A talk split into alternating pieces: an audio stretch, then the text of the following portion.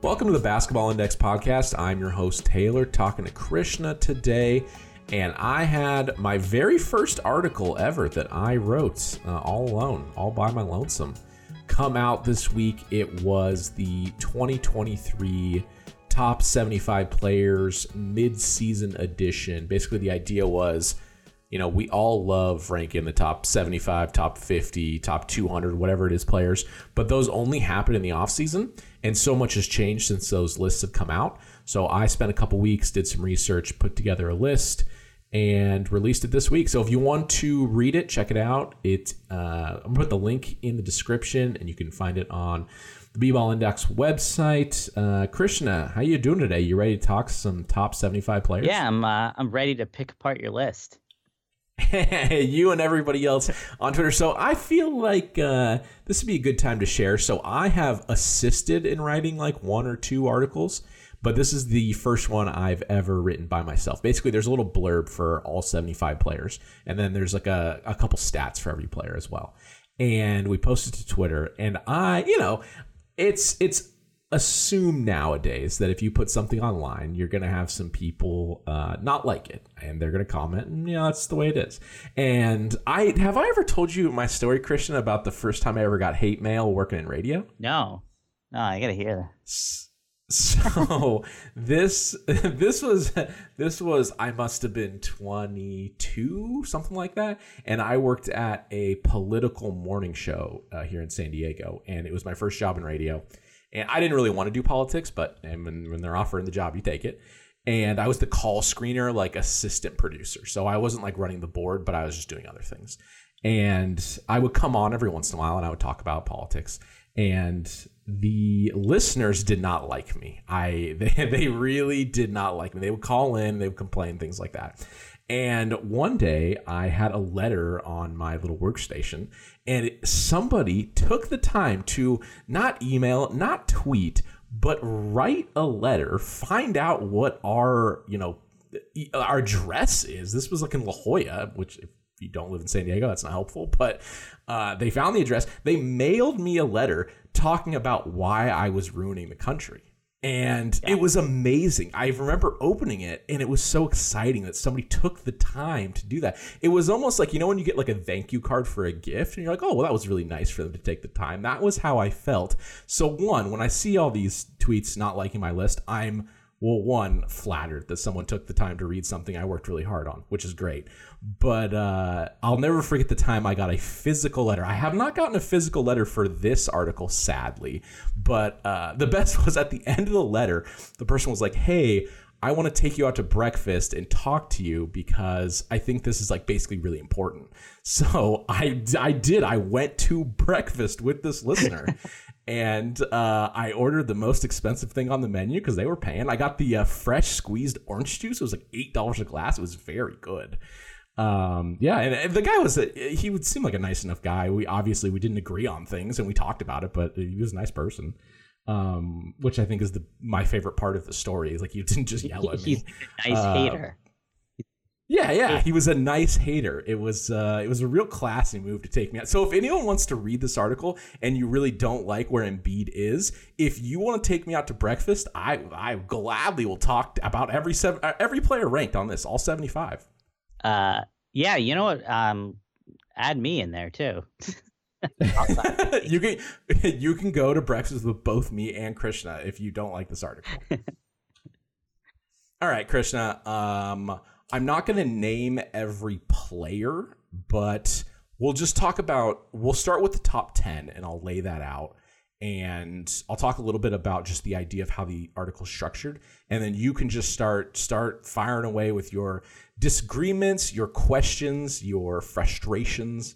Um, so we did it in tiers, or I did it in tiers, and basically the idea is in every tier, I don't really care if like this is what I think the players are rankings wise. But if you were like, you know, I think players seven and nine should be switched, or fifteen and thirteen should be switched, like I don't care. Sure, like I I I could understand how you can make the case for that, so uh, I'm fine with it. Uh, so tier one, we got Joker at number one. back to back MVP. We got Luka at two, which we don't need to talk about on this show because we had a whole episode on the Luka debate. If you want to listen to that, if you're interested in Luka talk, uh, check out, just scroll down on the feed. The Luka debate, I think, is maybe like three or four episodes ago. So we have Joker at one, Luka at two, Giannis at three, Steph at four. That's tier one. That's the super elite. That's if I'm doing a 2K draft, those are the top guys I'm taking. Then there's a secondary tier where I think these are also number one players on a championship team. Uh, number five, we got Tatum, six Embiid, seven LeBron, eight Dame, nine Durant, and 10 Mitchell. So those are the top two tiers. Those are like the really big time number one players I'm hanging my hat on as a franchise. Krishna, what are you thinking? What are you feeling? Yeah. Um. So we obviously touched on Luka already, so we're not gonna really spend too much time. Uh, and we talked about it for like literally an hour on the other podcast. Yeah. If you're interested, and uh, and I think I mentioned in that podcast that I would have not had Luka in that top tier. Oh yeah, just so everyone had, everyone listening, I was pro Luka at two, Krishna not pro Luka at two, anti Luka at two. Yeah, so uh, that that's obviously one of my disagreements that we've already covered. Um, I will say so, and I agree kind of with the other guys in that tier. Um, I think so. When I'm looking at this top tier, uh, and I actually do think, um, I think this would probably be my number one tier. Although I am I'm unsure, and I'm wondering if Embiid should actually replace Luka in this top tier.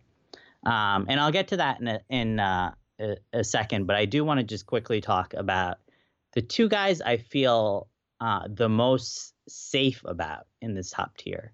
Like the two guys I think you can't argue about, and you have. I mean, this might. Uh, trust me, Krishna. They have argued with me the last two days on Twitter. They have. Yeah. Well, no, I, I've seen. I mean, you mentioned this uh, before the pod started that that somebody was, uh, you know, arguing with you about having Steph in the top tier, and it's like we just saw the guy win a championship and average, um, like what was it, 32 against one of the most elite defenses of you know the last whatever 10 years or something, a defense that had like no weak links. Um, so obviously Steph and I obviously we saw the year before Giannis um, win a championship. So I think if you're looking at like the two players that you don't have any questions about, like you basically know they can win a championship as the lead dog, and, uh, um, partly because they just did it the last two years. So I guess this is kind of like confirmation bias where, you know, um, I'm just confirming what I just saw in the last two years, right? Like, so that's unfair probably to like Jokic and, and maybe to Embiid, who I do think should be in this tier. But I I think with Jokic, the questions are fair around his defense. Like, what does the defense look like in the playoffs?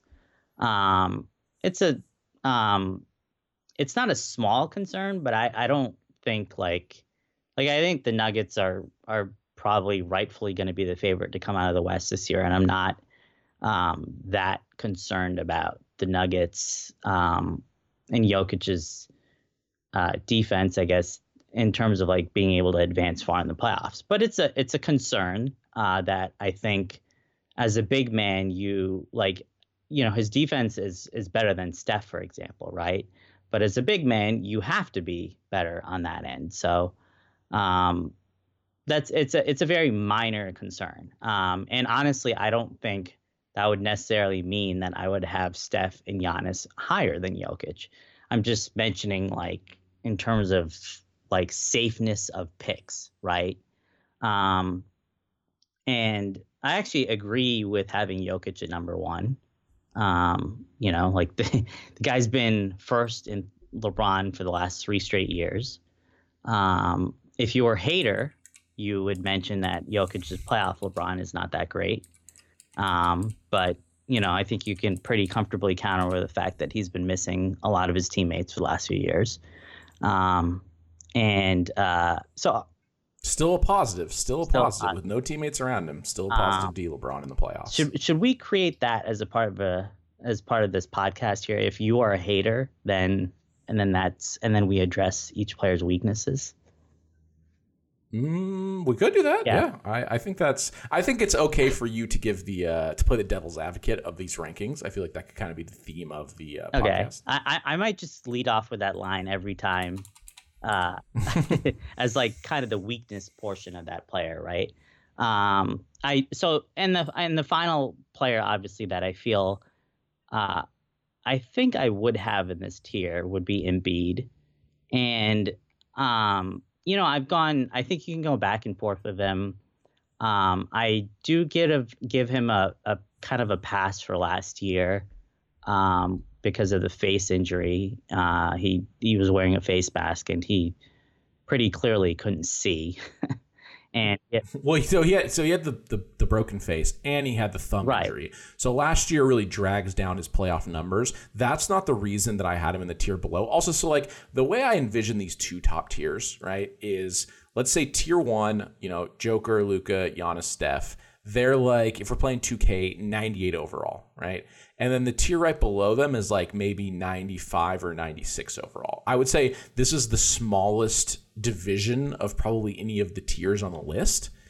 But, you know, I'm going to go to my classic radio days. Uh, you know, Luka just has it. Steph has it. I don't know if Embiid has it. I'm not saying he doesn't. Because, you know, if you look at his numbers, he's a great player. He can dominate, he can play on both ends of the court. It's not so much that I it actually has nothing to do with me disliking Embiid's game.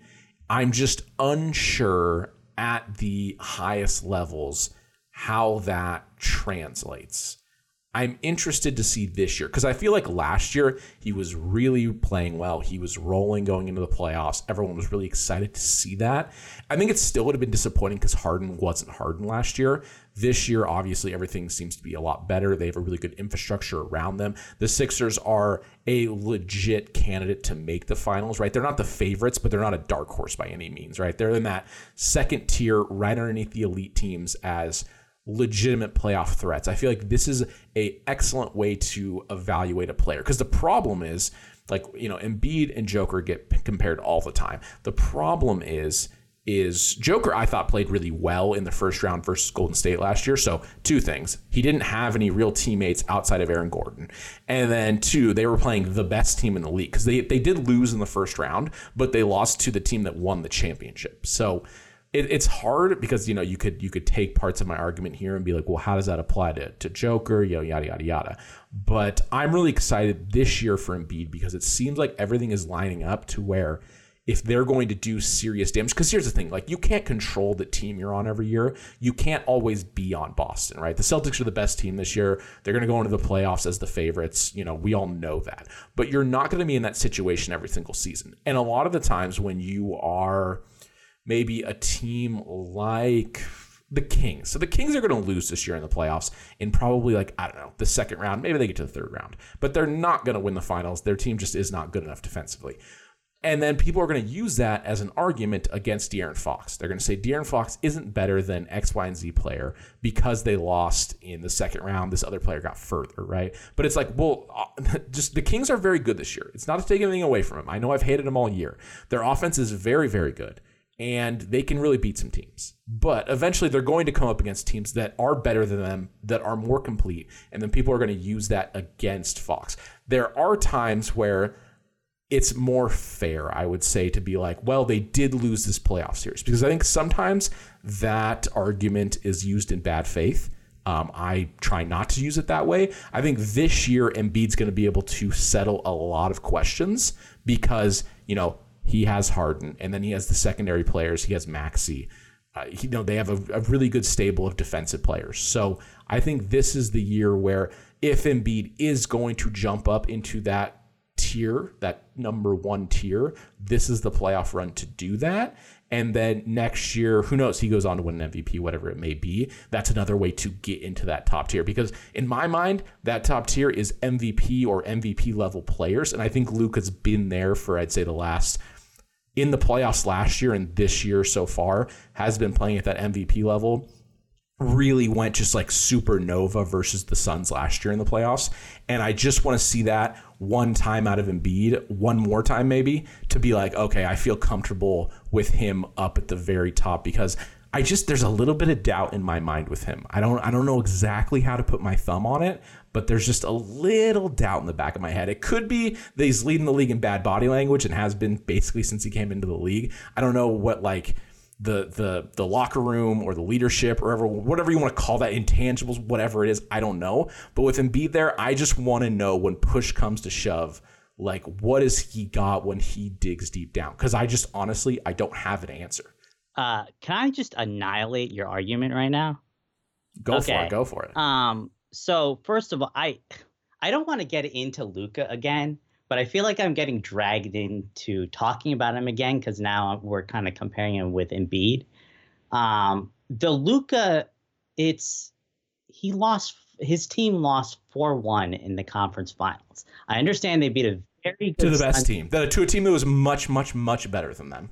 They're, not, they're weren't even on the same I'm, I'm level team right, wise. But when um, but he beat the Suns, a team they were not supposed to beat. Okay, so let me ask you this: Why is that um, any better than? I mean, so I'm I'm going to go back to 2019. Is that because the problem is that your argument is you're going back to 2019 unfair uh, for Embiid, uh, uh, for Luka. Okay, but I don't think Embiid's that. Honestly, I would say Embiid's a better player than 2019. They lost in seven games on a buzzer beater to the eventual champions. Uh, a championship team that, by the way, I would say was probably better than the Warriors.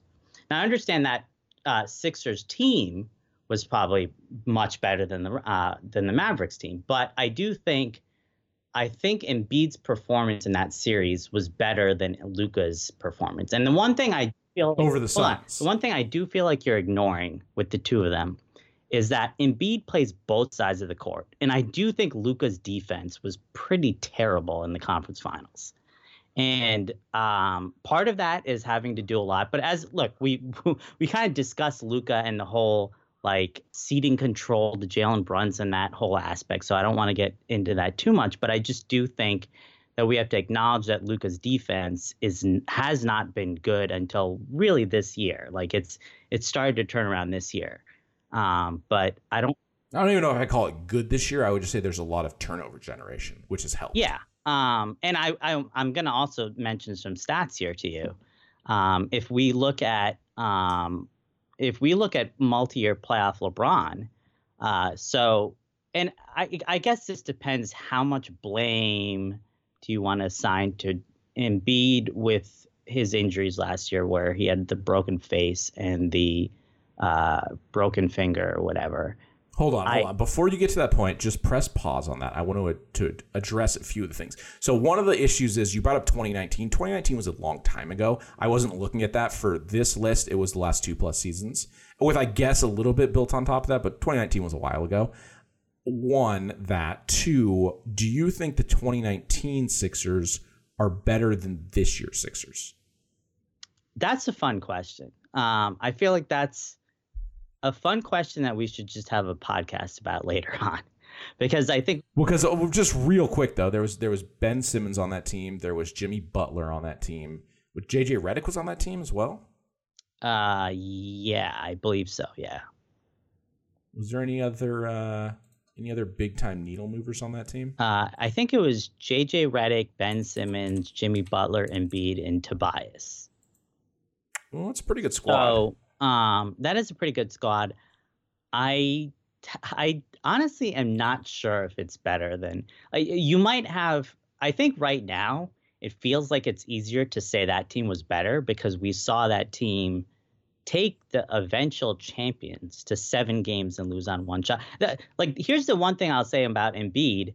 I feel like we have enough to say that we know he can be the number one because the, the way I look at that. Oh, definitely, he absolutely can be the well, best player on. The The way I look team. at that That's series, I look at him as being the best player on a team that was championship quality. And the reason I say they were championship quality is because essentially, uh, I guess the result of that series. Now, to be fair, uh, sorry, the like losing an, on a on a bounce to to uh, a Kawhi bounce right to the in that uh, series. Now, to be fair uh, the sample size on that team was pretty very small. It was like 20, 30 games.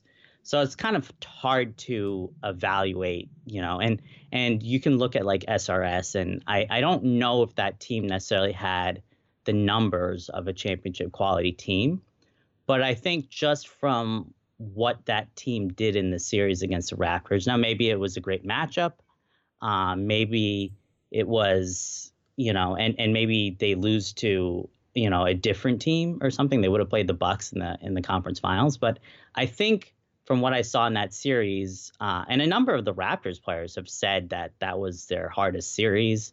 Uh, and if you look at Joel Embiid's plus minus in that series, uh, they basically lost the series because they had a horrible backup situation. He was like plus a billion on the court. I mean, they've had, they've had a horrible backup situation there his entire career. Well, no, that's true.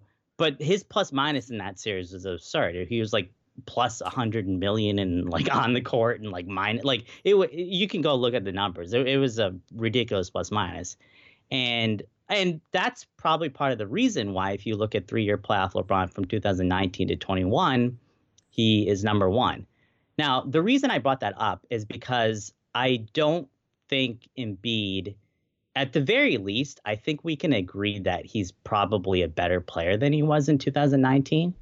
Uh, oh, absolutely. So, and here's the thing. I, again, I still think he's a number one player on a championship team, like level right. caliber player. But I'm just saying, I think, and to me, the weaknesses with Embiid's games, and I'm gonna bring them. I'm I'm gonna bring up the hater Krishna here.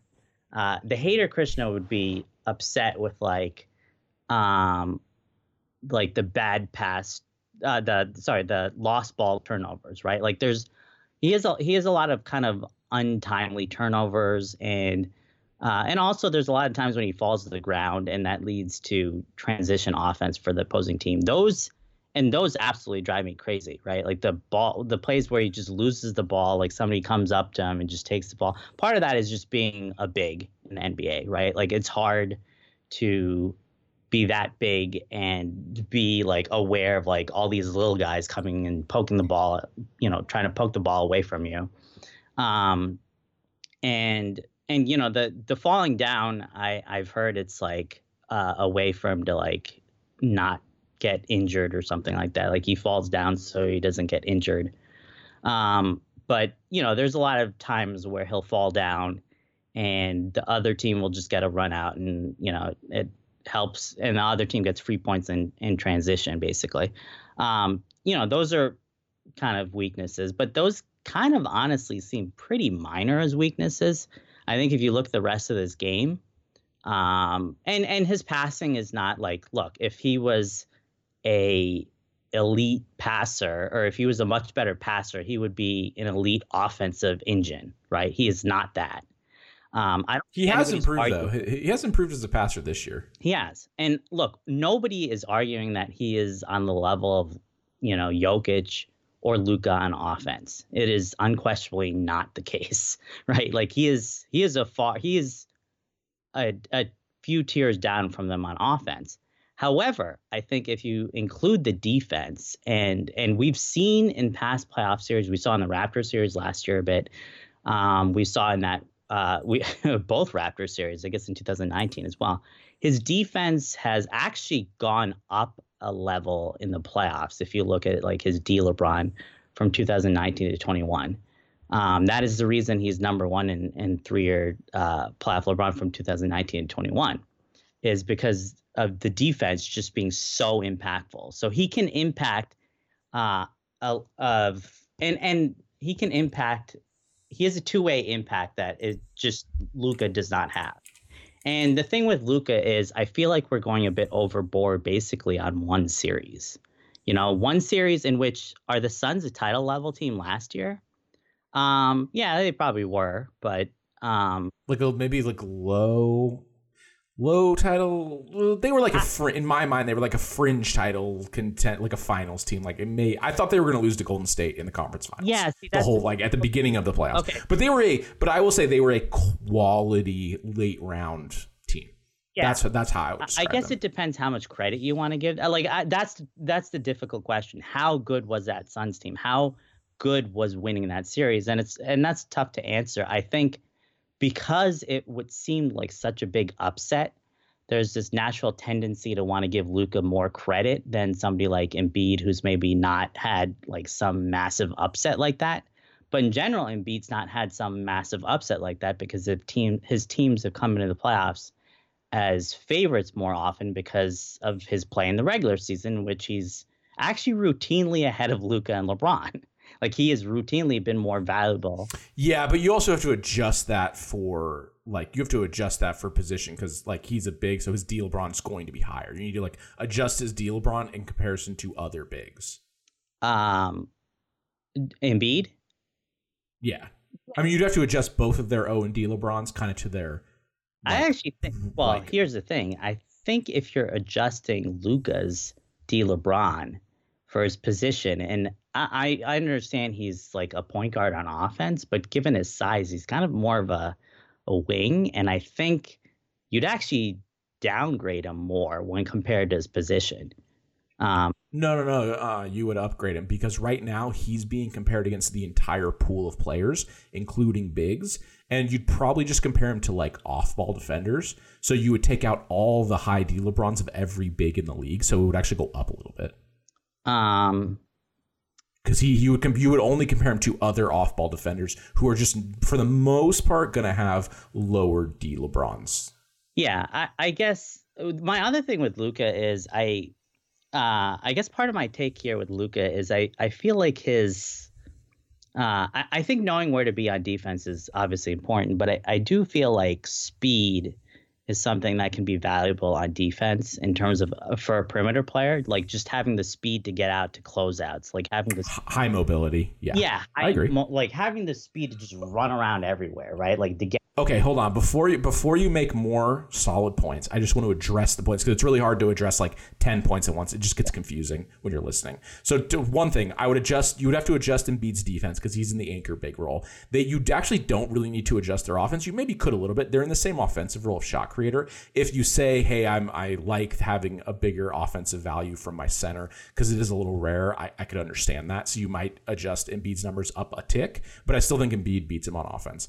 And then on top of that, so here's the thing. So looking back at just regular season, Embiid has had good D LeBrons. Like, don't get me wrong, they're they're not they're above average. They are good, but he hasn't had an elite D LeBron since 2019. And I feel like the big part of your argument is 2019, 2019. But like that's five years ago. That's a long time ago. Like he's not really the same player. And I don't mean that as a, slight. I just mean it as like he's probably a better overall player, but he just is a different player. Because I was looking at the his 2020 playoffs. Like this is just the box score, so you know don't take it as gospel, obviously. But in that playoff run, uh, it was 11 games.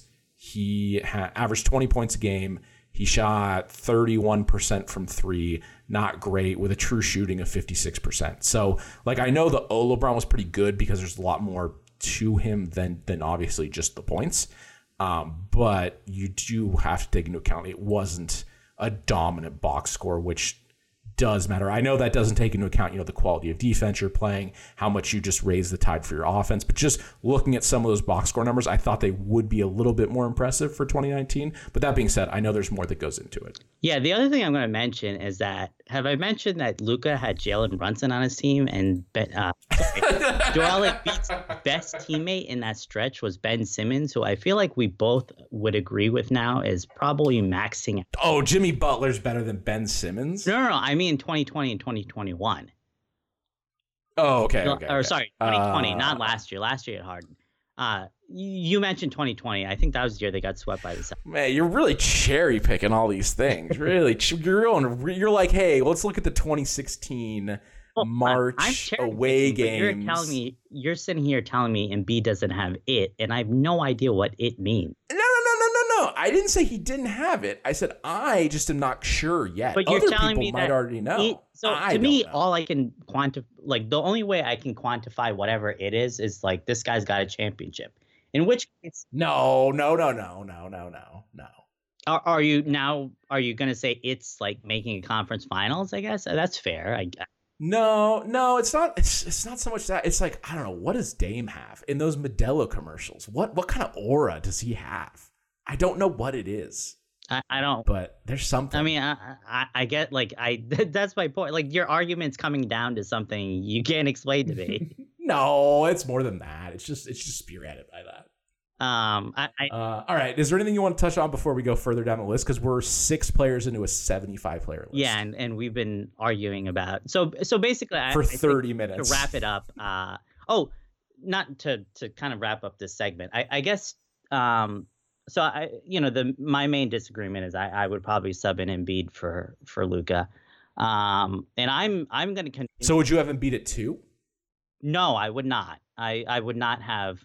And actually, So you know, what? Just give me give me your top 10. Give me your top 10. So I would have, um, I would have. I think my tier one would probably be Jokic, Luka, and Jan. Sorry, you got him on the brain. you got me to, to add throw Luka. in. I'm Um, just worming in there. I'm, you know, people have often said I'm just a worm in an apple, just getting in people's head. Yeah. Uh, it, it would be Jokic, Giannis, and Steph. And at the moment, I would have Embiid in that tier. Uh, So my position on Embiid is I'm not sure if he is in that top tier. I'm not sure. So to me, he falls somewhere in between. He needs his own tier, is what you're telling me. I might be saying that, yeah. Um, That would have really riled the people up. Can you imagine if I had a tier one top four guys? I had a tier two that was just Embiid, and then I had a tier three that was everybody, all the other like LeBron and Durant, Mitchell. yeah. Uh, um, In high, that's what I'm doing next year. All the uh, Embiid uh, fans, that's what I'm doing next year. Um, I think uh, I think the Embiid versus Jokic aspect in the playoffs. So Embiid's actually had a higher playoff LeBron's. Um, I Can you imagine if they played each other in the finals? that's a very real possibility, right? People would just go I insane. think Twitter would break. Um, uh, you know what? I'll I'll put it because I don't want to just have a one player tier, and because Why not? You get it's your list. You get to do whatever you want with it. That's why I wrote my list. Yeah. Um I'll I'll put him in that top tier because I do think he's got the numbers uh in terms of backing it up in terms of his um regular se- But here's the thing: everybody's got the numbers in this top ten. everybody's got the numbers. There's so many guys averaging 30 points a game in this tier. Like we didn't even talk about Jayson Tatum averaging 30 points a game on plus six efficiency. Yeah, so so let's move on to Tatum because Tatum's a very interesting player um where I go back and forth on him. So I'm going to admit something. I actually had Tatum above Embiid before the season started. And I think part of it was, Oh, um you know, Tatum's team has just made the finals and uh wait, hold on. You you moved Tatum down after this season? He's been so good this season. I, I think it, I shouldn't say I ha- I moved him down. I should say I'm reevaluating my. I think what happened is I moved Embiid down, and I'm looking. I'm thinking about it now, and I don't know why I moved him down. I think it it was kind of like this. Uh, Because he didn't have it. You were just like, I'm just not seeing the it. um, so is the it the body language for you? That's not helping. I mean, if if that's what you're saying, I I guess I get it. Like I I, I can understand Krishna, you ever been in a foxhole? You ever been in a foxhole with a group of guys? I have not, but I would imagine I want I want people with good body language in the foxhole. Yeah. Um, I also don't want to like judge players based on body language. So that's part of I don't want someone in the foxhole that's complaining that people are shooting at us. They're like, well, you know, I really wish people weren't shooting at us in this foxhole. It's like, well, guess what? We're in a foxhole. yeah. Um, I I guess I just don't like I I I get what you're saying with the body language, but I just I wouldn't want to include that. Um, and maybe, maybe As the as as the NBA as the NBA and what would my title be? The residing uh, empath uh, NBA analyst. You know, I I can't help but read the the body language and the uh, vibes coming off the guy. yeah. Um, okay. I, I I guess I'm just not gonna include that because I I am not an expert at reading body language. I'm I'm quite terrible at it. Uh, Sounds like there could be a good story. Is there some stories behind that? No, I, I just don't think I, I know how to read body. Like, I mean, I I think that I feel like I could like I can you I understand like what you see when you're watching a Embiid, where you're like, oh, his body language looks terrible. I'm like, oh, he's laying on the ground because he fell over when he got stripped, not playing transition defense. That- this body language is That's not helping this entire- possession. That so that I mentioned to you earlier, where he he's like falling down a lot, and and the team's getting back in transition. That to me is not body language. That's just a part of his game, right? Like so, Yeah, I yeah, yeah. separate that from. Um, like, oh, he's slumped down because his team's down three or something. Like, I, I, I don't know. Like, I have no idea what's going through his head. Um, You know, I've always said this, Krishna. You can't play great defense laying on the ground. that's fair. I, I don't, you know, I think the, uh, you know, there, there's a lot of times where like, yeah, he's on the ground and a team's running back in transition. I also think harping only on that, like looking only at that, like to me, No, no, I just think Luka's just like a multitudes better offensive player that's capable of like driving more offense because of the playmaking. Because basically, Luka's playmaking so absurd that it drives his offensive value to a place that I don't think Embiid can get to because he, like the the gap like it's not it has nothing to do with his individual scoring and Embiid's individual scoring is phenomenal. It's basically as good as it can get but Luka I would say is on a similar level scoring wise but the playmaking is multitudes better. That's really the argument with Embiid. It's there are players above him that are such great playmakers that they add additional value that's but really that's to me, it feels like now you're just ranking offense because to me, and I, I we highlighted the Luka weakness is the off ball, the complete unwillingness to move and shoot off ball, the ball. I mean, I don't. I want to say ball dominance is a weakness, but the the willingness to seek control, the defense has been you know not good in the playoffs. No, but what I'm saying is the the total offense of Luka, I would say, is superior in my mind in the playoffs to the offense plus defense of Embiid. That's all. Yeah, I guess I just don't dis- I agree because I just think there's a massive gap on defense, and and to me, like I think, um, you know, the the Warriors took advantage of of Luka quite a bit on defense, like uh, having him kind of attacking him in different ways, where he's like now the, the low man on defense, right?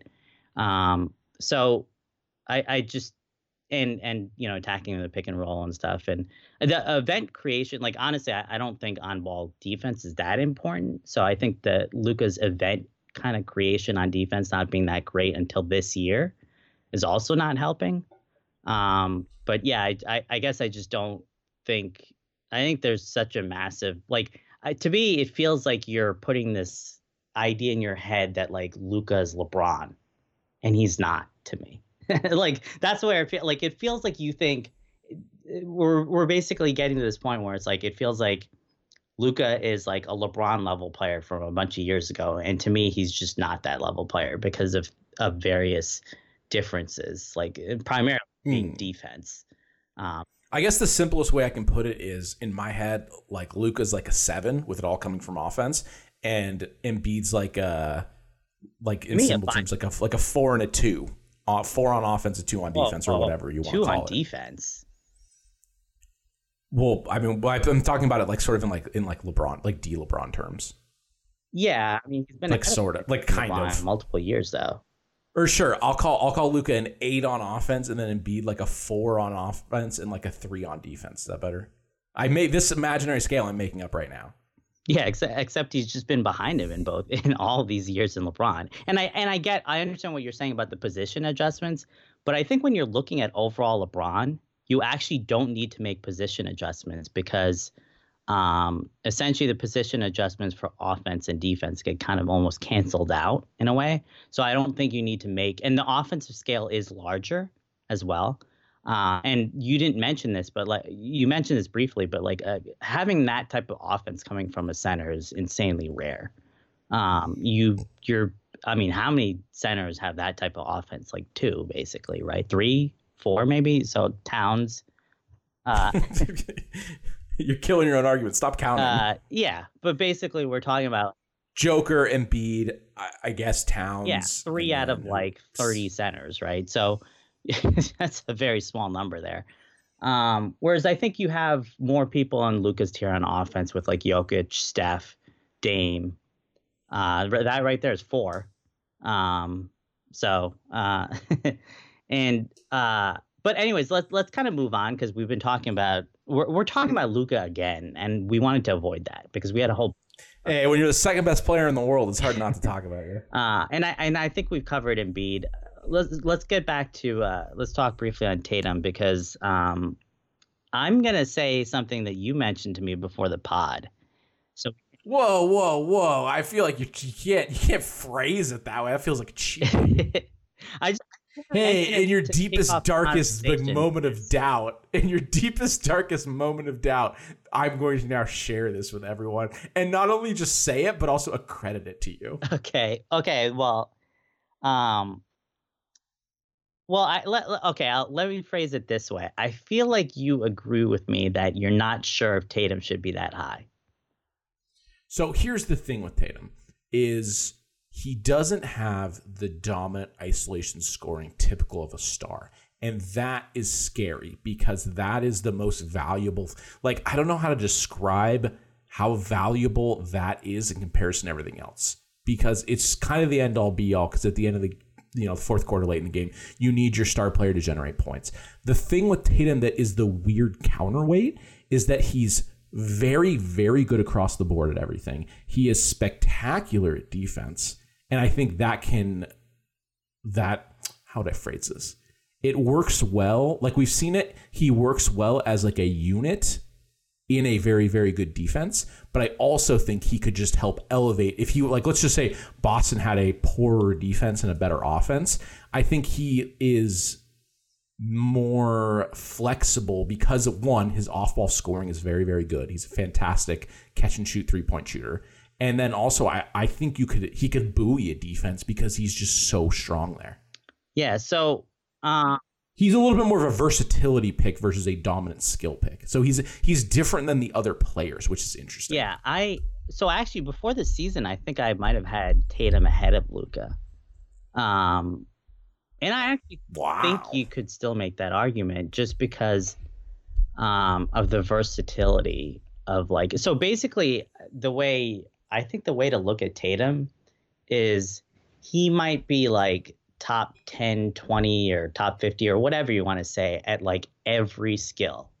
So he's he to me he's probably the most versatile player in the NBA in terms of like he is good at everything, but he's not necessarily elite at anything. Yeah, and when we say good, he was above average at literally every defensive indicator I used to right. research this list, uh-huh. which is like quite a few. Which is like there's just not that many players that are like that because a lot of them are like there's skills defending around the rim and on the perimeter, and just most players aren't good right. both. Yeah, like it, it, those are very different skills, and and honest, like I'm saying good, but like you could say very good, right? Great. Yeah, yeah. So here's one thing, right? So you know how sometimes a player gets traded. We'll say Kyrie to the Mavericks, where Kyrie is a fantastic player that makes the Mavericks better, but it's the same thing we talked about. We're back here uh, talking about Luka, but that's again, we won't focus on that. But sometimes you have some overlap in skills. The same thing with with some people would say with Tatum and Brown, right? So the issue is when you have players that have specific skill sets, it's harder to match them up with other players because you need, like, let's say Ja and Jaren Jackson Jr. is a very, very good coupling because Ja is not very good at defense. So he has Jaren providing elite rim protection behind him, can switch and all those things. And then on offense, he's also a stretch big, and Ja isn't really a spacer. He can get to the basket a lot. Like their synergy is about as ideal as it can get, right? And I think Tatum, while isn't he's probably not the best fit with Brown, his ability to fit in with literally every team, every combination of players. Like I don't think there's really a team where you're like, "Oh, Jayson Tatum like just doesn't really like fit into what this team is." Oh yeah, completely agree. So I actually think Tatum is is he the most portable player in the NBA? Like to me, I see somebody like Tatum and I think like I think there's like if I'm putting Tatum with Ja, for example, I, that's a great fit. Whereas like if I'm trying to put Luka with Ja, I'm like, okay, well, both there's some overlap have here. Insanely high ball dominance numbers. So something's happening here. Like you can't both have. Uh, I think Ja's like they're both like top five in ball dominance. So you can't both have the ball uh, at like top five rate. So something's got to change. And how does that affect both players? How does uh, is Luka able to cede control to like a, a secondary player? And then how much does it even mesh with when they are together? Like, you know, because they're forced into other roles. Well, the so other the thing, thing with Tatum is ball shot making for both of them, the, the catch and shoot shot making, right? Like neither of them are necessarily that great at that. So like that's a situation where you're like, okay, I don't know if those two guys are such a great fit. Whereas if I'm pairing Tatum with Ja, I'm like, yeah, I'm not worried about that fit. So like, and I feel like you could literally plop Tatum on every team in the NBA, and you're like, yeah, this is a great fit. I, I'm not worried about this. Yeah, yeah. I don't. I don't. The the the ability, I think, to break it down further is he can play the three or the four. It's not an issue. Which like whatever wherever you want him, it, it doesn't really matter. And because he's big enough and he's strong enough to provide resistance at the rim at the four, and then he's mobile enough to be able to play the three. So you could play him at wing stopper, you could play him at helper, both on and off ball defensively, and you're getting a plus player. And then on offense. He is able to score in really high volume. He's averaging 30 a year or this year.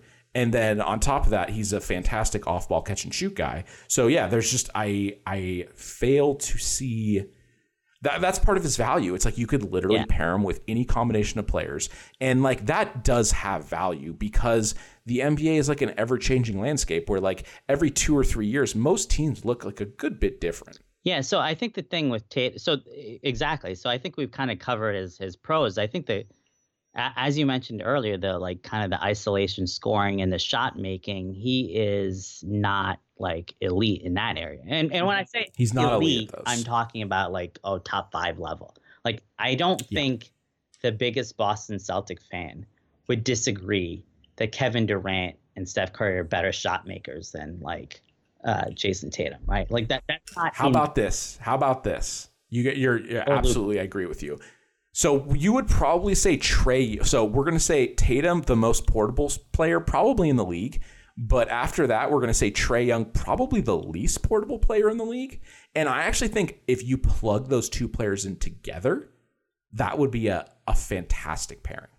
Yeah, it actually would be. I think. Uh, Ooh, that's that's a good take. Tatum might be one of the best guys to pair with Trae in terms of like who he can fit with. With literally the most difficult player to try yeah, to fit. And I do agree with you that Trae might be the least portable player in the NBA. Ooh. Um, although, although, I'm now going to come at your guy, and I'm going to say, if we're saying Trae is one of the least portable players in the league, what is that different about him offensively outside of being a little smaller than your guy Luka? Oh, I would just Luka's just he's just uh, Luka's just better. But it, it's the same I don't know, just, set in a way. Yeah, it's the same skill Luka's set. a much better mid range like, scorer, obviously. Well, also Luka's better at defense. Like Trae Young's like a D three defender. Yeah, no, I, I mean I, am not disagreeing. Luka's better on D. No, well, Trae is like possibly the worst defender in the NBA, right? So, like NBA, like yeah. So yeah, um, but I do think, so, as I mentioned earlier, I do feel like one of the concerns with like somebody like Luka is like, you know, I like uh, having a guard or a, basically a smaller play, like a non-center. Um, I like that player to be able to kind of fly around on defense, and I I, I don't think Luka's doing that for you. Um, no, no, so, it's not. It's not his yeah. game. So, um, you know, I think, and and you know, the ball dominance, the uh, the catch and shoot shot making and stuff like that all not that dissimilar, right? So, um, I, I think Tatum and Luka would be a fantastic yeah. pairing. You could put Tatum on anybody's. Team. Oh team. yeah, no, I, I do think. I mean, Tatum. so I going back to Tatum though, the uh, regarding his ranking now, it's like where you have him in the league. Like you mentioned, you feel like he could be a little lower because like to be that top level player, and we do agree about this, like you have to have that like ability to go get a bucket, right? And we're not saying Tatum doesn't have that. We're just saying he's not like the top of the the cream of the crop, right? Like he's not the Steph Curry, he's not Luka, he's not Kevin Durant, he's not even Jokic, right? In that regard. Um, and you're gonna get like games with Tatum where uh, you're gonna get a lot more games with Tatum where you have like a, a you know, four for 17 or something like that. Um, or so basically, you're going to get a lot more games where he doesn't quite have the shooting efficiency that these other guys have. Um, and and that's kind of just reflected in like if you look at like his uh, relative true shooting percentage, for example, it's it's not quite at the level as as those other players given the usage level, right? So, um, and you know, you, or you could look at something like isolation scoring. He's not quite on that level as as the other players.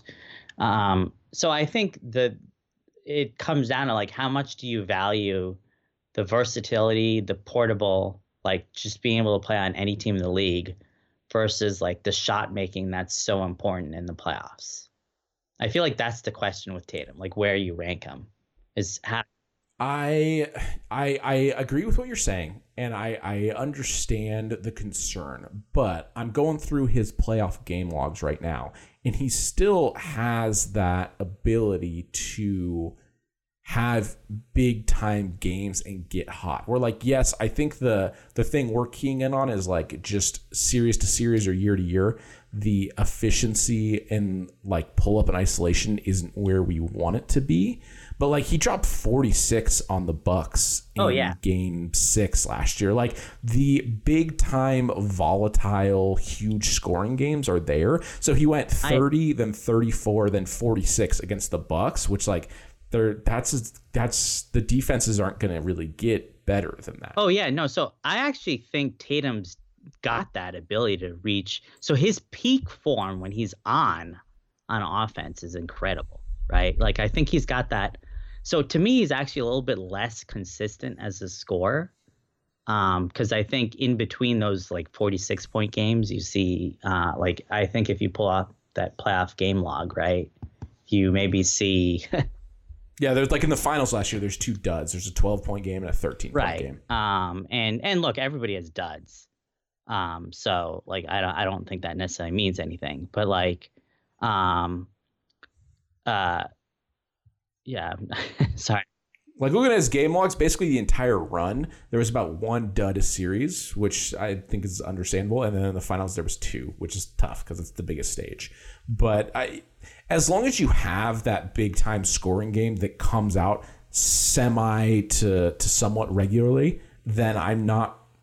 I can look past the uh, deficiencies maybe game to game in isolation, if that makes I, sense. Because as long as you yeah. have that high end play, because you you just need it to line up for a number of games to win a championship. Because there's other players that just don't have that, and it's like, well, that that's the most valuable thing in the game. The ability to score 40 plus points in a playoff game, which he did against the Bucks last year, like that's that's the most important skill, and he showed he has. Yeah, so I'm, I'm kind of looking at his playoff game log last year too, and he he's got a 10 point game in the Milwaukee series, 10 point game in the Miami series.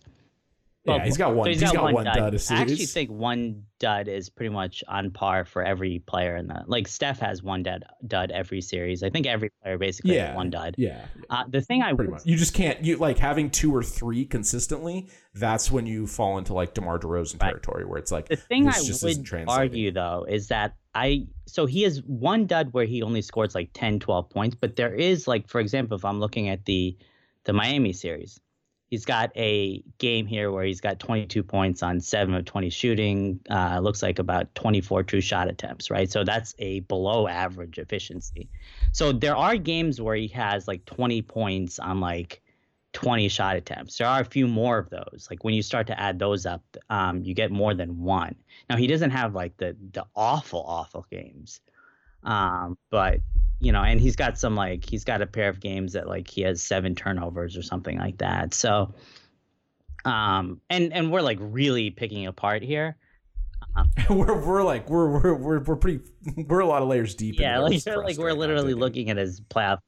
Like game to game in the second round of the um, but I will say his playoff LeBron has also not been that great. Um, and I I don't know. I, will be honest. I'm he had a four. Sorry, he had a four block game against Milwaukee. Yeah, that's crazy. uh, well, the the one thing that I will say about his like looking at this game log, right? The one thing, even without like the necessarily seeing the steals or blocks, we do know he's going to be pretty consistent defensively. Like he's always going to bring it defensively. Uh, yeah, in the, in the, I mean, game seven against Boston, he had what was it? What was it game seven against Boston? I might have just lost it. There's there's I mean there's some really large like steal block right. totals that it's like a, it's a lot of turnovers. Yeah, yeah. There's a bunch of there's a, a he had six steals in one of the Brooklyn games. Like that's that's yeah. crazy. Now, like okay, so let let's kind of pull back and look at like where Tatum uh the, are basically the second half of this tier. So you mentioned um you have yeah. Let's finish. We're we're at almost at an hour here. So anyone you want to talk about in the top ten? Yeah. So basically, um I think. And no, sorry, i am uh, going to recap the top I, ten I do just think for the you listeners kind of flip flop Tatum and LeBron. Um, I yeah, they're in the same tier. Doesn't doesn't matter. I think LeBron's kind of hard to talk about because we haven't seen him in the playoffs since 2020, and that was a bubble season where you know there was better shooting, so um, it makes it even weirder. Um, and his scoring in the uh, in like isolation has gone down in the last couple years. Yeah. So um, but I, I think like I think we kind of both know where uh we probably both agree like we haven't really we obviously haven't seen it in the playoffs because he hasn't been in the playoffs so we don't know what to think of playoff lebron. But based on what he's done in the regular season and his history you know i i don't really have much of an issue with where he is. Uh the fascinating one to me was damian lillard at number eight. Um and i thought that's I think this is a very, very spicy ranking, and I honestly don't have an issue with it. I don't know if I agree with it. So here, here's what I'm going to say. I don't know if I agree with having Dame at eight. I don't even know if I agree with having Dame in this tier. However, I like it. Wait, hold on. So you like it, but you don't know if you agree. What does that mean? Um, I, I just like the idea of it. I like the idea of having but you don't want the hate. You don't want to get the hate on Twitter. You don't want to get the. Uh, I don't want to say I didn't receive a death threat, but I I received someone being like, I'm thinking about death, like making a death threat, and I was like, that's a weird tweet. Okay. Um. Yeah, I think. I don't know. I I don't like. I, it's just kind of hard for me to place them. I think partly because like I haven't really seen much. Like we haven't seen him in the playoffs what the last two years, and um, it's just uh, I, I guess because we haven't really. He was great in that series against the Nuggets. He was phenomenal, uh, and he definitely does not have the team. So I feel like this is what makes it very difficult to place him. Um, but it's you know what? It's not that dissimilar from LeBron, right? Like, you know, we also haven't seen LeBron in the playoffs in like a bunch of years too. So uh, the other thing is like I guess his defense, like how much does the defense hurt in terms of like placement here? It is a Herculean effort what he is doing on offense with honestly not the greatest talent around him. I'm gonna I did a little thing, counted up how many uh, players for each team were on this top 75 list. Portland has two players in the top 75. They have Dame at eight, and then they have Jerami Grant all the way down at 58. So there just really is not a lot of high end talent on this team. It's kind of been that way for a few years now with Dame. Just what he's doing is it's otherworldly, and it just reminds me of Steph. Like we talk about, this is in the article, where like we talk about Steph's gravity all the time for good reason. He just pulls teams apart.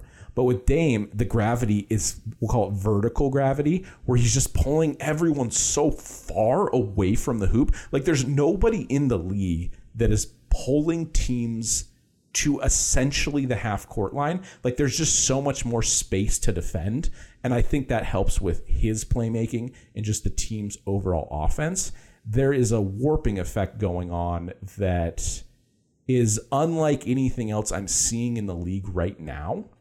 And I think that special talent on offense overrides whatever defensive concerns you have. Yeah. Um also I I mentioned this you know before the pod that I, I said is he having the best season of his career? Um, and I think I don't think his old LeBron has ever been first. So I think he probably is having the best season of his career which is pretty uh, pretty crazy considering um, his age and also the team's record. You know like for him to be having this type of season with the team just being bad you know um, yeah, yeah. But the 2020 season was pretty great, but the thing with Dame is his finishing talent has always just been okay, and it's skyrocketed this year. And he's just out of place offensively. Like I always talk about this, Durant's at sage levels for the mid range game, And I feel like Dame is there for the three point game. And now he's learned to work everything off that. Because, like, he's never been the best playmaker in the league. He's never been the best driver and finisher in the league. But I think he's learned to leverage that three point shooting skill to improve those elements of his game. Yeah, and you can see a consistent rise in his playmaking talent year over the last three years 29th to 14th to 11th. So this year really is like uh, kind of the culmination of his entire career, right? Like it's like, you know, everything's kind of peaking right now. Uh, I believe he's 33, so he's kind of approaching the tail end of his prime, I'd say. So, like, for the most part, the cliff is at 35 for players. Hall of Famers can extend that for a year or two, sometimes three. And I think he is a Hall of Famer. So, I think we're seeing the tail end of his prime right now. And I think the next two years, you're still going to get really high end play out of him. But yeah, I think this is the point where, like, just everything is peaking where like yeah the culmination of his entire career everything is like it's never been sharper than it is now. Um yeah so he can control he can control games. Like that's really the thing with these top tier players is like they're capable of controlling the flow of the game. That's the difference between top 10 players and like top 25 players. Yeah um i think I, I i'm just so i actually the more i think about it the more i kind of don't have a problem with the placement, honestly. Like I I'm cool with it, you know? Like I, I don't know if I agree with it. I don't know if I would put him in the same spot, but I'm like kind of cool with it because I just he feels like kind of a hard player to like pinpoint right now. Like where would I have him? But I uh, I kind of like the fact that you have him one spot ahead of KD, who uh, I think uh, you know he's, he's been awesome. Um, and uh, I actually think it's it's fascinating to see your list where to me it it seems it definitely seems a little more offensively slanted, right? And especially maybe given a little more um like you can you can look at this list and you can be like, "Oh, I see the type of guy Taylor's kind of into," right? You know, like I, am seeing Dame big time, big time scoring, like the ability to go nuclear in games. I you can see it with my last player on the list. So my last player at 75 is Jordan Clarkson. And there's other players that I think are are you could honestly swap out, right? You could have Franz in Orlando. You could have I don't know Jordan Poole, Anfernee Simons, players, yeah, Scottie Barnes, whatever it is, Herder, Michael Porter Jr. These were kind of all in that like, oh, this could be the last spot. But Jordan Clarkson's ability to score 30 points in a playoff game is really valuable because if you're a team that's going to win the championship, Clarkson's going to be your fifth best player, something like that. Fourth, maybe maybe the fourth fourth or fifth best player on a team and that kind of upside. Like this list is very very upside oriented of because here's the thing, like you don't win a championship when your three best players are playing to their career averages. You win a championship when your top guys are playing the best basketball of their lives because that's just how the sport plays out. So, yeah, there are some maybe slightly less consistent players higher than other people would have them. But that nuclear option to me, the likelihood of the nuclear option is the most valuable thing in basketball in my eyes. Yeah. Um, I, I was just kind of more thinking like you have Dame at eight, you have Mitchell. Like there's a very um, offensive offensive oriented. Yeah, as as you said, the kind of that nuclear player. I do think you mentioned Jordan Clarkson at 75, and we're gonna get to that in five podcasts. We'll get yeah, there. we'll get down there eventually. But I, to to that whole point, I do think so. To me, when you're talking about like somebody like a Mitchell or Dame, um, I agree with you totally there with like the, having that offensive engine, basically offensive engine. I think I'm kind of fine with them being super high. But once we start to get lower and you're talking about like, you know, D level offensive engine, like guy Jordan Clarkson, who's like the offensive engine wannabe, right? Like those guys. See, but to me, he's not he he's not an engine. Not an he is engine. there's those like, there's spark players and he's like he's like the type of spark that starts a forest fire. he's the bigger spark that like like sets something on fire. Yeah. So I, I mean, yeah. Well, I actually thought I was going to get too much heat for. Uh, there's so many centers on the list. I thought people were going to be like, you know, you, you can't have nine centers on the list. They're not that important anymore. Um, yeah, well, I, I I think we'll want to talk about the different types of players as we get down the list. Um, so maybe we'll kind of save the whole conversation around like um, a high usage kind of guard who comes off the bench versus like a more well-rounded three and D wing. Uh, I think we want to save that for a little later. Um, just quickly on the on the top ten, I guess. Uh, so you have Mitchell at ten, KD at nine, Dame at eight. Um, I I really like the Mitchell and Dame placements. I guess my question for you here is like, what separates Dame and Mitchell for you? Is it just Dame's experience, being a little bit better as a scorer, I guess, or more consistent as a scorer, I should say, because uh, they both have seventy-one point games. um, I think Dame's uh, track record of being at this level for longer is helpful because prior to so last year he was injured, didn't play to his standards, but three of the last four years he's been phenomenal. Uh, Donovan Mitchell, obviously a younger player, just doesn't have the track record. This year, Mitchell going over being the lead dog on a defensive oriented team with two bigs that play a lot. Like it's hard to score. Like Evan Mobley, Jarrett Allen are great players. I love them. They're both on this list but there is not a ton of off ball shooting on the Cavs. Like they have some, yeah, their space but they don't have pretty bad. Yeah, yeah, I would say that's probably one of the bigger weaknesses of their yeah. team, and that Mitchell's able to be as destructive on offense this year and be the lead guy in a a roster that's really built for playoff success that is going to be fan is now and will be fantastic at defense. I think there is something that's a really hard thing to quantify with numbers, but after seeing that this year and seeing the high level of play, I'm like, "Oh, like those indicators we saw early in his career are really showing up now." Yeah, and I think uh, one of the things I, I his explosiveness in getting to the rim is mm-hmm. is just phenomenal, right? Like the way he, honestly, he feels like one of the more unstoppable offensive players in the league.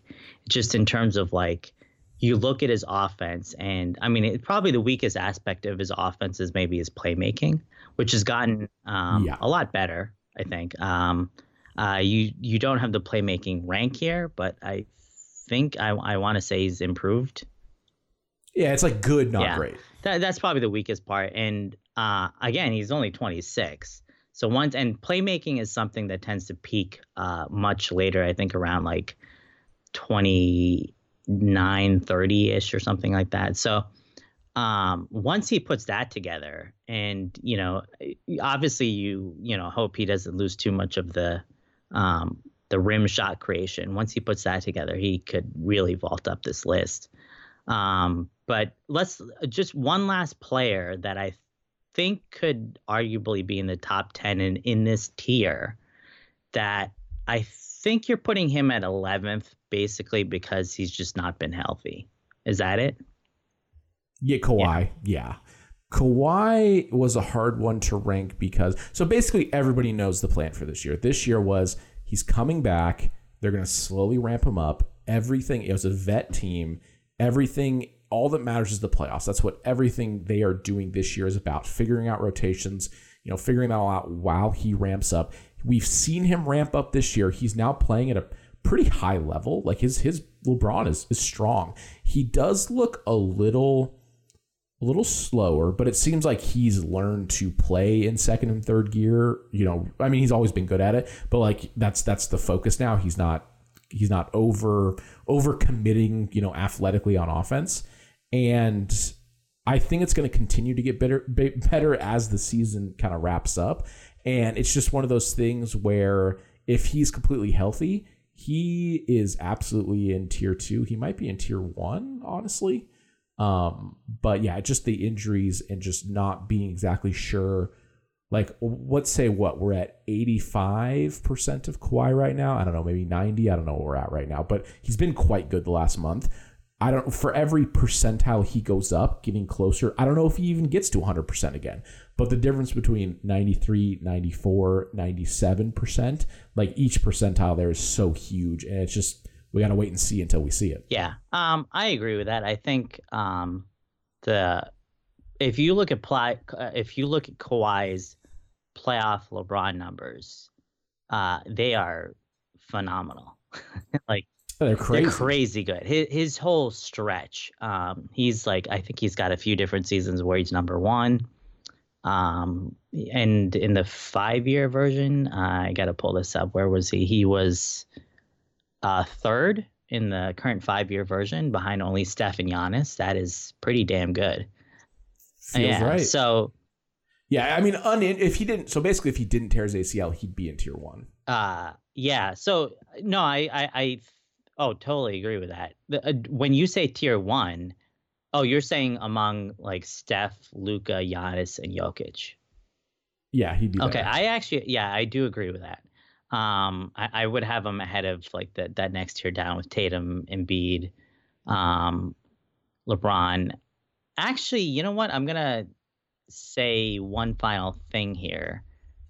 Um, I still don't know, man. I I love the Dame ahead of KD thing, but I still don't know that I'd go with go necessarily agree with that. Like, I might if I was doing a tier, I might at like move KD up one and then stop there and have then Dame and like Mitchell in the next tier, maybe like their own little tier. But, um, but I don't, you know, don't necessarily. I think you're gonna feel differently when Donovan's on the uh, parade float at the in Cleveland. I don't know, in like five months, whatever Yeah. that is. Um, so okay, I think I we've kind of covered Kawhi. I think um, we we both kind of agree he'd be up there in tier one if he if he didn't tear his ACL. If he was healthy. Yeah, and I think it's it feels like it's kind of hard to rank him right now because I you're right he's like not a hundred percent. And yeah, it's like impo- It's like it's it's impossible, right? I also am not convinced he's going to get back to where he was. He does I seem think a little fair. clo- I- like yeah. a little bit. I don't know. It seems a little slower, right? Like, um, I may, maybe I'm not. Maybe I'm wrong there. I mean, maybe he does get back to where he is. Um, it's just that's such a high bar, right? Like you're talking about like one of the four best players or one of the three best players, whatever in the league. It it I would I still don't think it's likely he gets back to that level, but he could be in that tier two, right? Um, yeah. yeah, and then uh, do you want to? Oh, one last player that I do want to uh, mention that I think could have been in this top tier, um, and he's really come on in the last month ish. I think in um, he, like I, I just kind of looked him up, and he's like, um, he's sixth in LeBron in in the most recent version in the most recent ranking. Uh, he's sixth, and that's Jimmy Butler. Um, he's like, he's he's been in the finals in 2000 in the bubble. He was in the conference finals last year. He was maybe the best player in the playoffs last year, or the second best player. Um, he's somehow put together a very underrated regular season this year, where he's sixth in LeBron. I, I'm honestly like I, I saw that and I'm just stunned because like the Heat aren't that great and uh, and yet Jimmy's just kind of been chugging along, uh, and I so I, I guess my question is would should we be moving Jimmy up into that uh, tier two? So this will be the last guy we talk Yep. about, and we'll, we'll cut it for part one.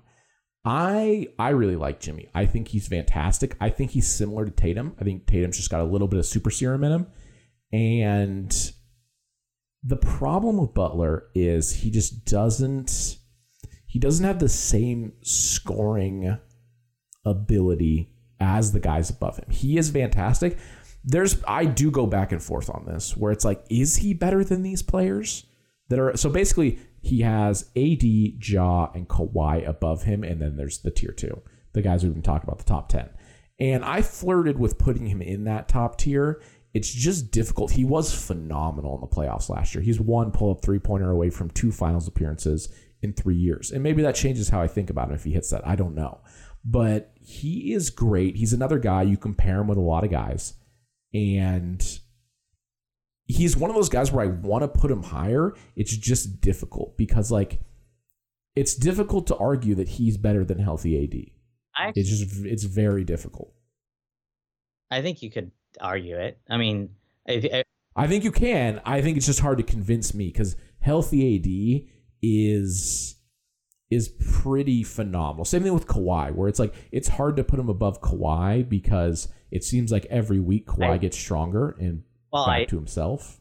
I think Kawhi and AD are like to me. I I agree with you when you're talking about Kawhi because again, I look at Kawhi as like if he's t- fully healthy, he's in that like he's right there with like a Jokic, Steph, Giannis. I do not look at AD that way. Even when fully healthy, um, I think he's kind of like like even in the bubble season where he had kind of aberration shooting, right? But even that season, I think most people would say LeBron was the best player on that team, right? I think AD is kind of like that number two A. Now he's such a a, a great complementary player, uh, and maybe this is like the difference between like the way we're looking at like how you define like a, a top the best player on a team versus like the second best player like and and portability because i think like if you asked ad to be the best player on a championship team i don't think he could do that as well as jimmy butler like i like we've seen jimmy butler take a team to finals and a and a second team to like one pull up three away from the finals right and he was outstanding in in last year's playoffs. Um, so I think. But here's the thing. Here's the thing. I think you're right about the AD. Like I don't know if it would ever work with him as the best player, but the Heat did go to the finals and got absolutely annihilated by the Lakers. That that was not a competitive series. And then I think last year, this is. I mean, maybe this is unfair, well, but I think last year if they hit that three, they also. I think they're going to lose to Golden State pretty handily as well. Yeah, no, I, I mean, well, so I, I, I guess my argument. So the the Heat losing to the Lakers, I mean, LeBron was on that team, right? Like LeBron was the best player on that team. Hey, if you want to be the man, you got to beat the man. But we're not arguing Jimmy versus LeBron here. Um, so and and last year, uh, no, I, I I mean, yeah, I think they were going to lose to Golden State. I agree there. Um, again, we're not talking about Jimmy is like a tier one. We're not talking about him up there with like Jokic or Giannis or. But I mean, like, is he is he better than any of the players in two, tier two? Um, I think you can make the argument that he's up there with like like what's se- separate like Mitchell. Maybe you could argue for Mitchell. Maybe. Yeah, I think you could argue Dame Mitchell. Um, even KD. Like if you're just looking at like Jimmy's six. Oh, I don't know about that. I don't know. Um, I don't know about that. I don't think you could argue. I don't think there's a there's an argument for KD or Dame. I think you could make an argument for Mitchell. I think that's fine, but. Uh, I I I don't see a world where you're going to get a lot of people thinking that he's better than Dame or Durant. Um. Well, no, because like here's the thing: Dame could go into the playoffs. He could average forty. Like if he was on a good enough team, he could just average forty for the whole playoff. I uh, just full stop every round. so I agree with you on KD. I I think Dame might be able to average 45 for a whole run. I think it's very hard to argue Jimmy's better than KD. I I'm not gonna argue. I'm not gonna really fight you there. Uh, however, the the Dame thing, I I think you can very much argue that, and and maybe part of that is like, again, we haven't really seen Dame in the playoffs, and Jimmy's Jimmy's had just way more playoff success than Dame over its entire career. Yeah, but he's been on better. Teams. He has been on better teams. Yeah, no, I'm, I'm not like they're not even close. The quality of teams. Yeah, and and the quality of coaching too, right? Uh, but I, I can't even. I don't even know who. I don't even know who Dame's coaches have been. If I think that maybe proves your point. Well, no, he. I mean, I think Terry Scott's Stotts was a good coach, but I, um, you know, suppose probably what one of the best coaches in the league. But um, honestly, I, we're mentioning coaching here, and I don't really think that's makes that big of a difference. Uh, no, I think yeah, it's another thing at this level. I don't think coaching's super important for like top twenty. Yeah, players. exactly. Um, I but I, I but I just think um, I I do think you absolutely can make an argument for Jimmy over Dame because I I mean part of it is like I guess we've just we've seen it right. We've seen Jimmy go bonkers in the playoffs. We've seen him. Uh, Hey, this is not meant to be an anti Jimmy argument. I, I really like Jimmy. I think he's a really good player. I wanted to have him higher. I just couldn't figure out how to get him any yeah. higher. To me, I I'm actually like I, I don't mind. Uh, I, I think the only thing I very vehemently disagree with is Jimmy behind Ja in 80. And after that, I kind of mm. with you. That that's well, they're in the same tier and they're literally right next to each other in the list. So I'm not going to fight you too hard on that because I, I think there's very like reasonable arguments for that. I just I, this is getting like Ja is the last guy on the list at 12 for me where I'm like I think he can be the best player on a championship team like that's still very much possible he's really upped his playmaking this year it was already good and it's like super elite now and good in the mid range unbelievable at the rim can just collapse defenses at will and then after that I think you're getting into that like these are like super elite second best players in the league. AD, Jimmy Butler, Devin Booker. Like I maybe SGA can eventually become a number one. He's not there yet, but he's gotten so much better this year. I just think this is where you're starting to get to the point where if this person is paired with another top star, this team's probably going to go to the finals territory. Like Devin Booker is your number two now with Durant.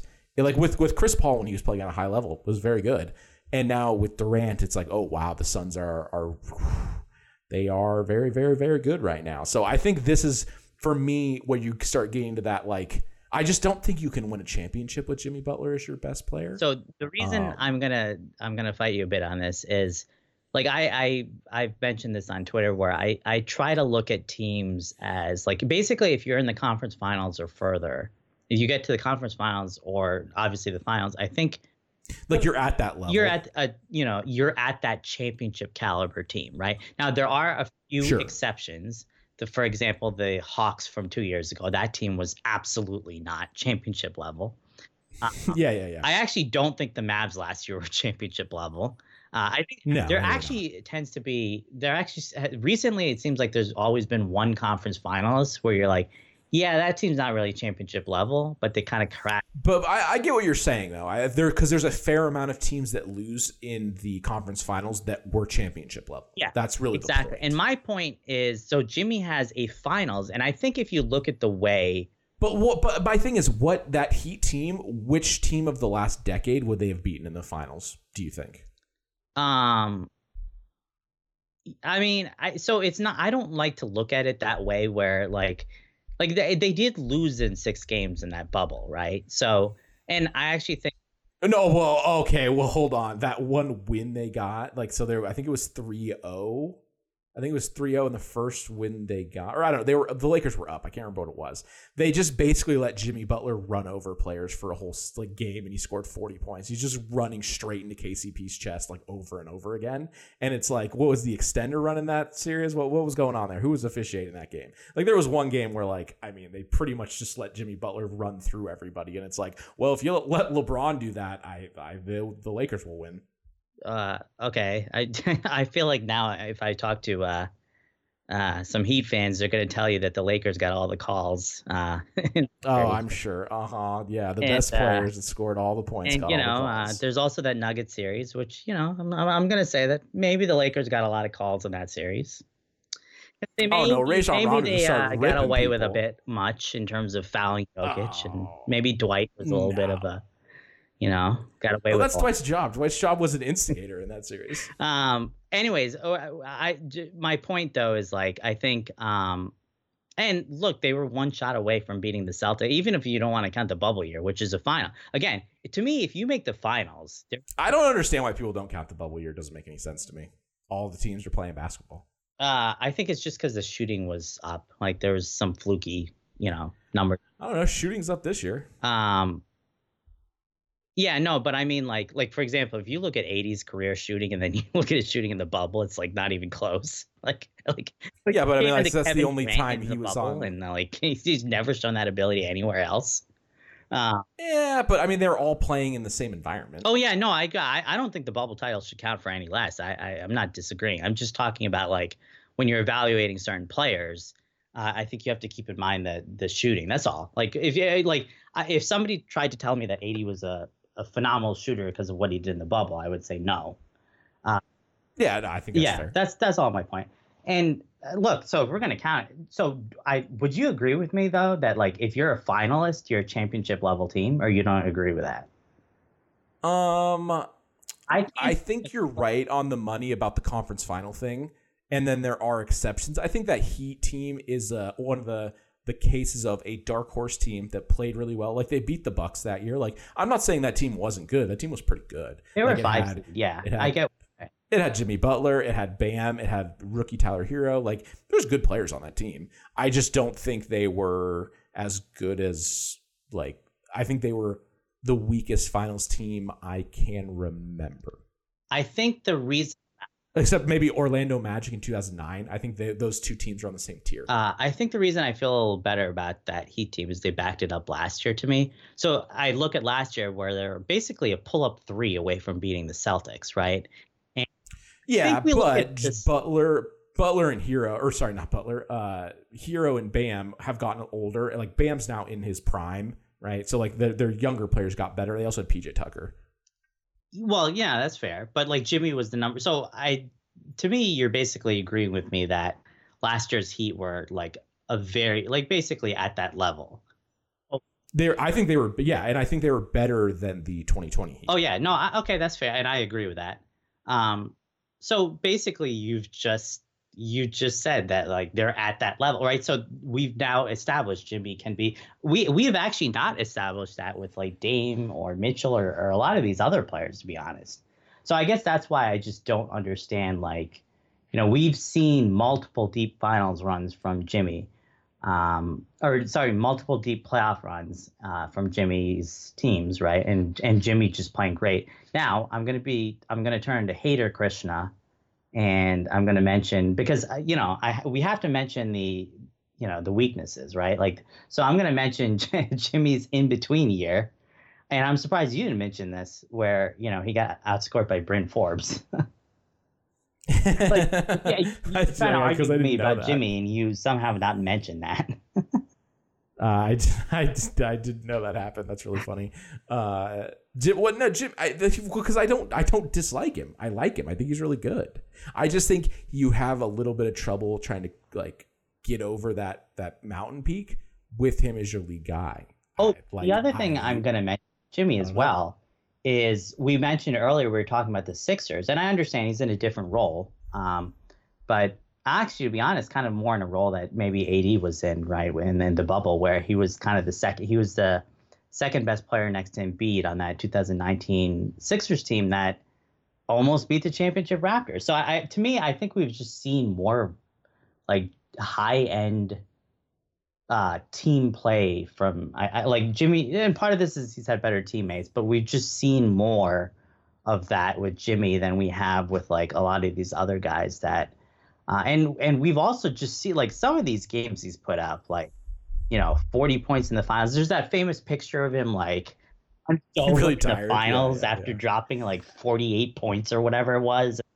I thought I was I thought I was high on Jimmy. I thought I think Jimmy gets really disrespected on a lot of rankings and a lot of people just in conversation. I feel like sometimes people have him as like the 19th or 20th best player in the league, and I'm like, come yeah. on. I think the only thing uh, we're we're basically talking about a difference of two spots and I, two individuals which are in my same tier which i'm okay with. Like i like i like to have the argument because i think it's fun but if someone was like you know i'm reshuffling ja ad and butler i'm like oh, okay like that's fine. Because like my argument is ad is a lethal number two and i think jimmy butler is also would be a lethal number two. Yeah i i well yeah but i think all my point is we've seen jimmy's better number one.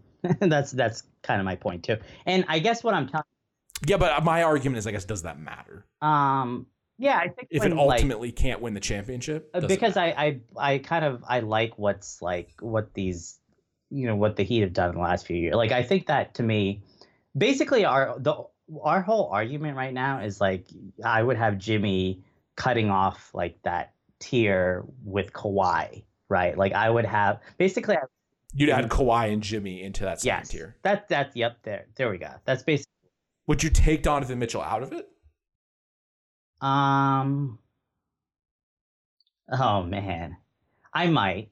Um, I might take him out. Yeah, just because. Like, Get a few drinks in you. Who knows? I, I, but yeah, I don't. Can I just like add both of them and leave them in? I, I could. Oh yeah, that, no, that's fine. You know. We don't always got to. You don't always got to go negative. Yeah, like, like I, I'm. I'm kind of cool with leaving Mitchell in that tier. I. I see the I guess with Mitchell, you know, I, I basically the way I I feel like you're looking at Mitchell is like you're almost kind of projecting a bit like you were with Luka as to like so Luka's been better on defense this year and you like the way he's been playing more this year. So you have you're projecting a little more of him like this year in this year's playoffs. And there's the high the, I like the high end volatility more, basically. Yeah, and you're maybe doing the same thing with Mitchell. And I, I'm fine with that. Like I think Mitchell's I think Mitchell's like tenth in, in LeBron this year. So uh Oh, his o, his playoff O LeBron is is like ridiculous. Yeah. Also, uh, so Mitchell's ninth in uh, LeBron this year. Um, yeah, although he looks like he's fifteenth in O LeBron. Uh, 91st in D LeBron though, so that's taking a big jump. That's taking a huge jump. I mean, so part of that though, I didn't want to go too crazy with that because part of it is just playing with really good defensive yeah, teammates. and I think the part of the offensive being lower is playing with worse offensive spacing.